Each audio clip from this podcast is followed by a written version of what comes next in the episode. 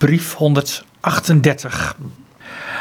Laten we nu kijken naar het volgende punt in uw brief. Hij heeft dan heel uitvoerig al stilgestaan bij het eerste punt van een brief die hij gekregen heeft van Marcellinus. Marcellinus is een bevriende Romeinse bestuurder in Noord-Afrika, die het keizerlijk gezag, het Romeinse keizerlijk gezag vertegenwoordigt in Noord-Afrika, met wie Augustinus goed bevriend is geraakt en aan wie hij korte tijd later ook het begin van zijn beroemde uh, Stad van God opdraagt. Die had hem daartoe uh, uitgedaagd. En dat eerste punt, dat gaat inderdaad over uh, hoe het toch komt dat allerlei regels in de loop van de geschiedenis, zowel godsdienstige regels als uh, wetsregels, kunnen veranderen. Uh, is dat niet vreemd als je ervan overtuigd bent dat regels in principe goed zijn? Dan moet je die dan niet kost wat kost te alle tijden handhaven? Nou, Augustinus beweert dat dat niet zo is en dat alle mensen die denken dat regels nooit veranderd moeten worden, dat die fout bezig zijn. Heel interessant. Maar het tweede punt wat Marcellinus in zijn brief aanschrijft en wat hij ook heeft opgepikt van andere mensen om hem heen, is in welke mate uh, de christelijke morele idealen eh, te combineren zijn met het beschermen, desnoods met geweld, van de Romeinse staat. En dan begint Augustinus te schrijven. Laten we nu kijken naar het volgende punt in uw brief. U zegt dat dezelfde mensen beweren dat de prediking en het onderricht van Christus in geen enkel opzicht overeenstemming met de moraal van een staat. Want Christus vraagt van ons het volgende: vergeld aan niemand kwaad met kwaad. Als iemand je slaat, keer hem dan ook de andere wang toe. Eist iemand je kleed, geef hem dan ook je mantel. En dwingt iemand je om met hem mee te lopen, Ga dan twee keer zo ver met hem mee. Daarin herkennen we natuurlijk Jezus' uitspraak in de bergreden. Al die voorschriften staan lijnrecht op de moraal van de staat, beweren zij. Want wie zou het accepteren als een vijand hem iets afneemt? Of wie zou aan plunderaars van een Romeinse provincie het kwaad niet met kwaad willen vergelden? Deze en soortgelijke woorden komen van mensen die zich verzetten tegen het christendom.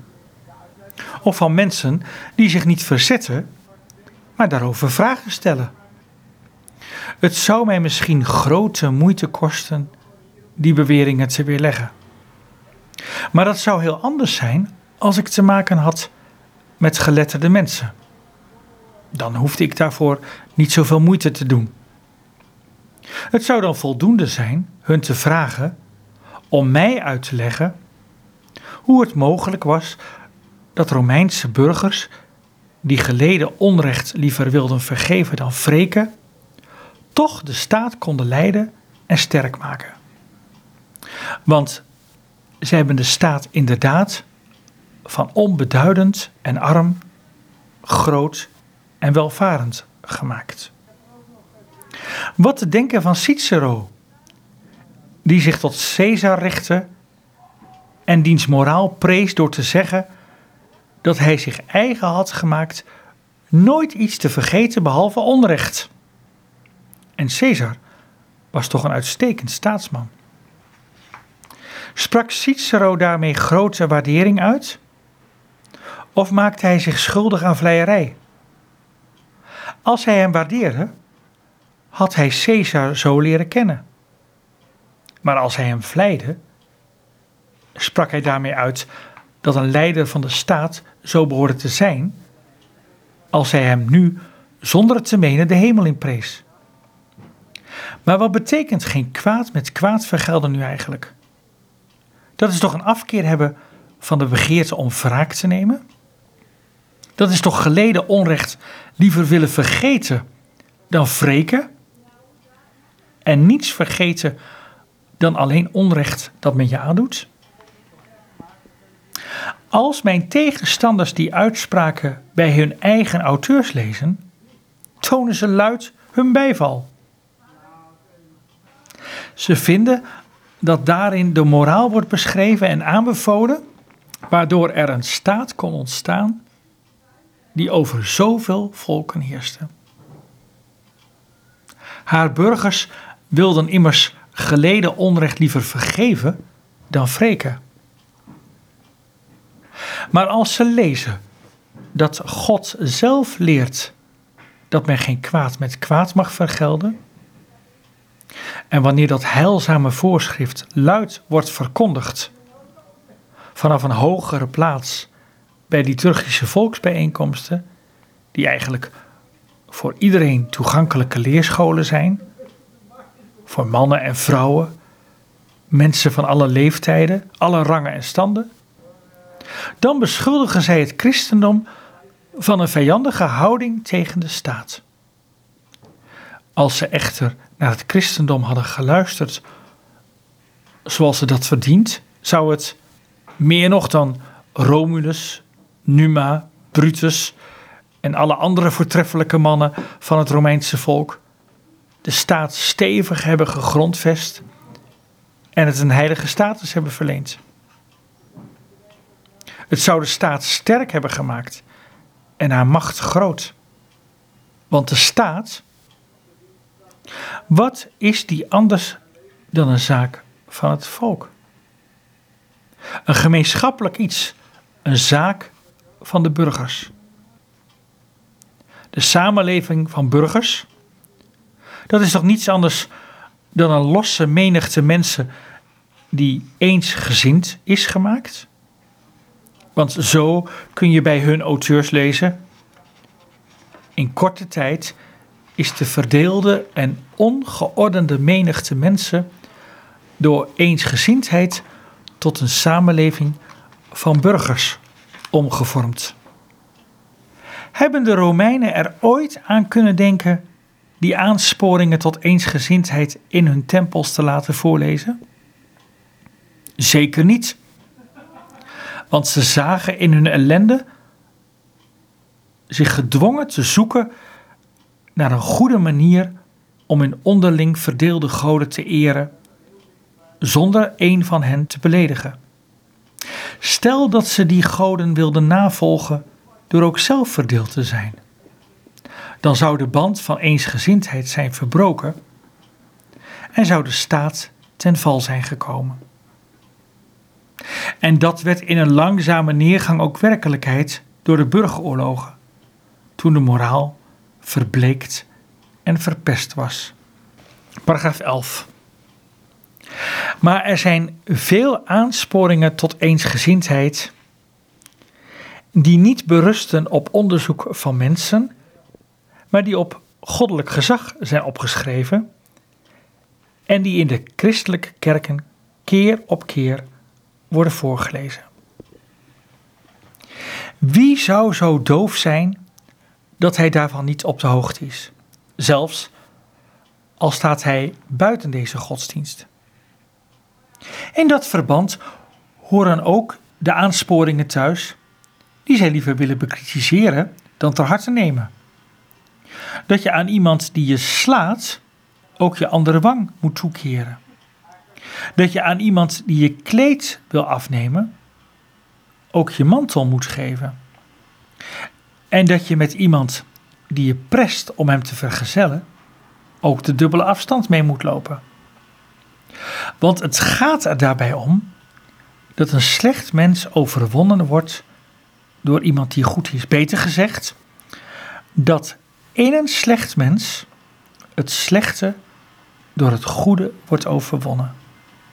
Dat de mens wordt bevrijd, niet van het kwaad buiten hem dat hem vreemd is, maar van het kwaad in hem dat hem eigen is. De slag die dat kwaad hem toebrengt, is groter en leidt tot meer vernietiging dan welke gemene vijand van buiten ook. Als je dus het kwaad door het goede overwint, accepteer je met geduld dat je tijdelijk gewin verliest.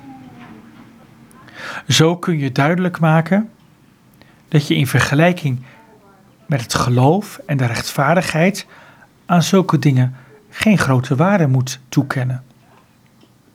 Want als je te zeer bent gehecht aan die dingen, word je er een slecht mens van.